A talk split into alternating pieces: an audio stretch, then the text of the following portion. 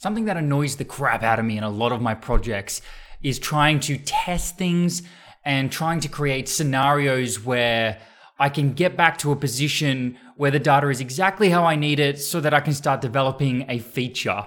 So, a really kind of um, trivial example of this would be trying to create a blog app where uh, you want to be able to actually see that blog post. So, maybe the blog post is done with Markdown, but you don't have any test data with Markdown and you had some data created before, but now the thing that you used to you had to clear your database and you have to get some data back in there and you've been making it from scratch and so you have to kind of get in there and manually type it. But you want to test some like edge casey thing related to markdown so you have to type all that out again and it just becomes a little bit of a nightmare to try and get yourself back to a state where you've got some test data and i think this is so underrated because that's a pretty trivial example but you know sometimes we end up with situations where our app is incredibly complex and uh, at least stuff that I've done in the past is copy pasting databases. In the past, I've even copy pasted production databases into a test environment, which I really don't think is a good idea. So I wouldn't, I don't recommend this. I wouldn't do that now. but the old me had to solve some problems and I didn't have the test data to do it. So I do a duplicate of the production database, get that onto my dev machine, and then use that so that I could test things. And so th- this is quite obviously not ideal. And so one thing that I've started doing religiously now in projects and so underrated is creating really, really good seeders.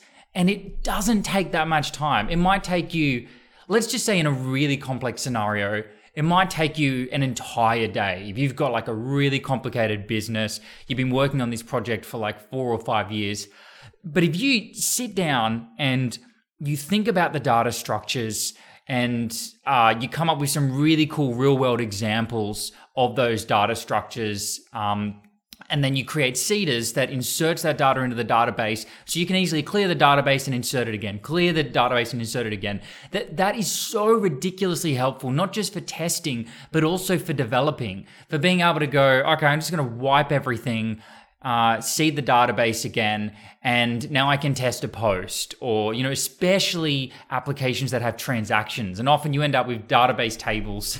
this is such a common thing where you have a transaction that's got about 50 different columns, sometimes even more, like over 100 columns for a transaction, because in order to keep things simple, often people basically have this god database um, row, which is the you know the transaction. it's a little bit ambiguous. I'm not a big fan of that. I've done it in the past, and I think I'd try to avoid that in the future. But anyway, that's not what's important.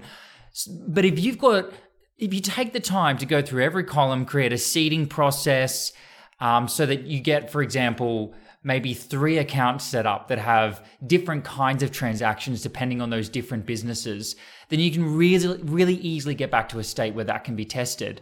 And one thing I'm starting to do now is when I prototype, one of the first things I'm trying to do is create test data. And it's amazing how much test data can help drive the database as well, can help you realize, oh, you know, these such and such fields are actually required.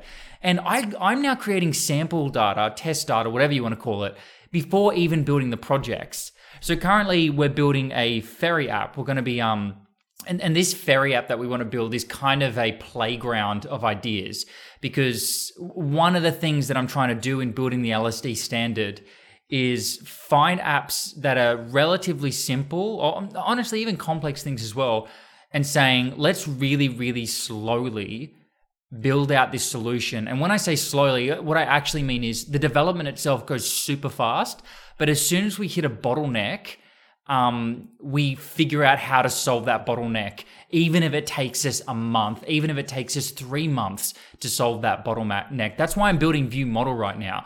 I'm basically saying, okay, we've got this bottleneck. How do we solve it properly? How do we solve it so that it suits this situation and the kinds of things that I'm usually trying to solve in the into the future? So anyway, anyway, one of those things is dealing with um, sample data. So now uh, so in this ferry app, we might have the concept of trips or like journey legs, the leg of a journey. Um, it's, it's actually amazing how specific you need to start getting with your data when you're doing stuff like this. You know, you, you think a ferry app, oh, it's simple. People come on and maybe they scan a card or something, and then they're on the ferry and they get a ticket. But, but there's all these complicated things like what was the ticket applied to? Was it applied to one specific journey, does that ticket actually get you multiple trips? Do the trips cost different, you know, uh, do they have different prices for these different trips? And how specific do you want to go? Do you want to be able to do deals where you can do four different trips? And since you're doing four trips, then you want to be able to say, well, okay, what, uh, you know, it's going to be four different trips to different islands, but then this ticket covers all of those, or do you actually get four tickets? and it gets kind of complicated. But Anyway, this is so much easier if from the beginning you say, okay, this is my data structure. Uh, now let's create some dummy data. And this is one of my visions for View Model. And we've actually done it. I'm, I'm actually just redoing it now with a better interface. But one of the things we did is we created, um, we, we created something called, I called it like Vue Pinia ORM local storage or something like that. And essentially what it does is it treats local storage as the database. And by doing this, what you can do is then create fake data and that fake data automatically gets injected into local storage when the person first views the app. And then you just have like a little menu item you add in that says clear local storage, which just clears the local storage and refreshes the page. So then when you give it to somebody to play around with, they can play around with that app with um, fake data straight away. So you can really easily prototype and show a version of that app that's actually kind of working um, with with fake data. And as a developer, so that's as you kind of showing it to a potential client. But then, as a developer, what you can do is when things go wrong or you change the database or you do like different things here and there to your data structure and your relationships um, you just change the sample data and again you go into that right menu and just say clear local storage it refreshes the page and you're basically back to scratch where you've got this beautiful um, set of sample data and you're ready to build with. And oh my goodness, it is so much fun building an app that already has sample data.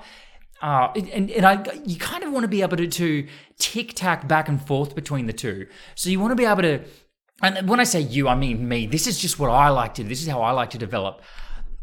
I want to be able to have the sample data ready so I can just start building out the interface and all the data just kind of slots into place. So you might be able to say, like, show me my trips and you can build out a show me my trips page and you align the title with the tri- trip as the um, you know as the top of a card and then some dummy data just goes straight into there so you don't have to kind of do some weird stuff to start developing your application you don't even need to have create forms yet you can have it so that you can start doing your index page that shows you all the trips to begin with have you ever had that situation where you want to you know build an index page for an app, but you can't because first you have to create the create form so that you can create data that then shows up on the index page. And then you're like, okay, maybe I should just build some dummy data, but then you clear your database, and so that dummy data is not showing up anymore, so you can't work on your index page. Oh, such a nightmare. What I want to be able to do is tick tack back and forth between the two. I want to uh, go, okay, let's start building the app quickly and then you hit a problem with your structure. And so you go, okay, I'm not going to focus on building my UI anymore. I'm now going to focus on the structure again. So then you go in, you kind of play around with the structure, and then you go back to working on the UI. And then you're working on the UI, and then you realize as you're working on the UI, because this is what happens in the real world, you're working on the UI, and then you hit another problem where it's like, oh crap, my structure again isn't quite right. I didn't really think of this when we were building the database. And so you go back to the structure again and you change the structure. Then you go back to the UI and you can press that clear local storage button again that refreshes the page and inserts your sample data. And you get this beautiful feedback loop where it's always been one thing that really bugs me about web development is when you have to think and think and think and think and think and then you you think that you've got everything right, but then when you actually develop it, you realize you don't. And so you have to go back to step one of restructure, restructure, restructure. But then you can't go back to the UI straight away. There's all these little steps you have to do, like delete the database and creating migrations and then like doing seeders and stuff like that. But if you're building with local storage from the beginning, that's not a problem anymore. If you have local storage, um, to begin with, and you have um, uh, and you have sample data to begin with, then it's really easy to rejig things. All you're doing is changing classes, um, and you're changing JSON scheme. Uh, sorry, JSON structures. So you, all you have to do then is um, update your class update your sample data and you can go back to developing your UI again. Whereas how I've done it in the past, and the thing that's really driven me nuts is often I'd use something like Strapi or Laravel. And, and you look at something like Strapi and you go, oh, this is, you know, so simple. It's so easy to build a database.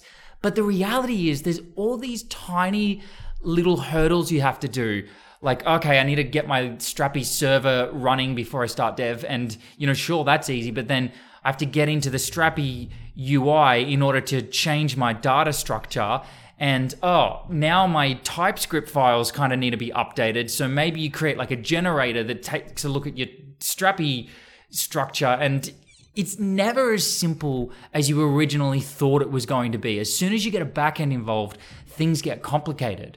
But if you have local storage um, to begin with, as kind of like your point of truth, and and by the way, one of the things I'm doing with View Model is it's not just a simple local storage. This is a really advanced implementation of um, of using local storage. So you're using your local storage as if it were an API, and you can do stuff like um, filters, nested filters, nested and or filters, and you can do that all the way down. So you can literally filter as far down as you want to go, and then eventually just swap out local storage for a different backend.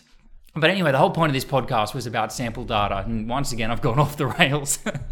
Woo! So if you, um, the, the, the point I'm trying to make here is sample data, such a great way to develop. And it means that you can develop into the future if you keep that sample data updated. And eventually, when you move to a real database, you now have a massive set of JSON files that you can essentially copy paste into your Laravel seeders or creating a seeder for Strapi or you know creating a seeder for Supabase or whatever you end up doing. You've now got this beautiful place, um, you know, set of data that you can use to start developing into the future. So there we go. And another thing I'm trying to um, think through here is, I wonder if this could be so good that you could have a real database for production, for example, a Laravel backend, but for development, you have a local database. Um, that might be a recipe for di- disaster. I don't know. But you know how sometimes people build databases where they have SQLite as their database, whereas in production they're using Postgres or MySQL? What if you kind of took that concept and drew it back a little bit, where on the front end, instead of using a real backend, you use your local storage and because their APIs are the exact same, you can just really quickly develop and you don't even need to have a server running. You, you know, I don't know, maybe this isn't really feasible, but it could be cool. And one of the cool things about that is, again, this sample data thing. It's really easy to just press that button in the top right corner of your screen that says clear local storage and reinsert that sample data all over again. And you have a beautiful feedback loop as a developer. And as the person developing, oh my gosh, actually, my brain's going crazy. This would be a really cool idea. Imagine junior devs being able to just insert, you know, change bits and pieces with their sample data. And then uh, the changes that they make actually end up being applicable to the real world application when they swap it out for a real API. Imagine how easy it would be for junior devs. They don't even need to have a dev server set up on their machine. And I know that you know you can do this anyway where you've got like a mock dev API, but often the problem with that is you now need to have your mock dev API in sync with your um, your local uh, the, the latest um, sprint. So, for example, if you've got a sprint of two weeks, then often the dev server doesn't quite reflect what it's going to look like yet. And so junior devs often still need to be able to have um, a local version of that server because the dev server isn't up to date. So, you know, the senior dev might say, oh, you're going to have to run the dev server because we're actually adding, you know, such and such field to the post you know database so now you need to run an entire dev server so that you reflect those fields what if that wasn't the case what if all they did was basically pull in a branch and it's changing models on their machine? And because the model can be used in local storage, they don't actually need that dev server to be running. Anyway, I don't know if that would actually scale to the real world because there's, you know, things are more complicated than that. And you have to worry about things like um, sometimes dev servers aren't just dealing with a REST API. In fact, they almost never are just dealing with a REST API. But yeah, something to think about. so there we go. Sample data, great idea. Use it in your applications. And maybe even, you know, I talked before about um, thinking about building things documentation first. This is a podcast I did maybe like 10 or 20 episodes ago where, you know, you got like TDD. What if you did like document first development? And granted, that document's obviously going to change, but I did that in the past and it worked incredibly well um, because it made you think through the API first. Um, what if you also did, what if you went kind of, for example, uh, documentation uh, or maybe UI documentation, and then sample data. I don't know. Now that I say it out loud, that feels weird. But anyway, getting sample data into your development even earlier than when you start building the UI, I think it's a cool idea. All right. Hope you enjoyed this one. And remember, there truly is nothing you can't build. See you in the next one.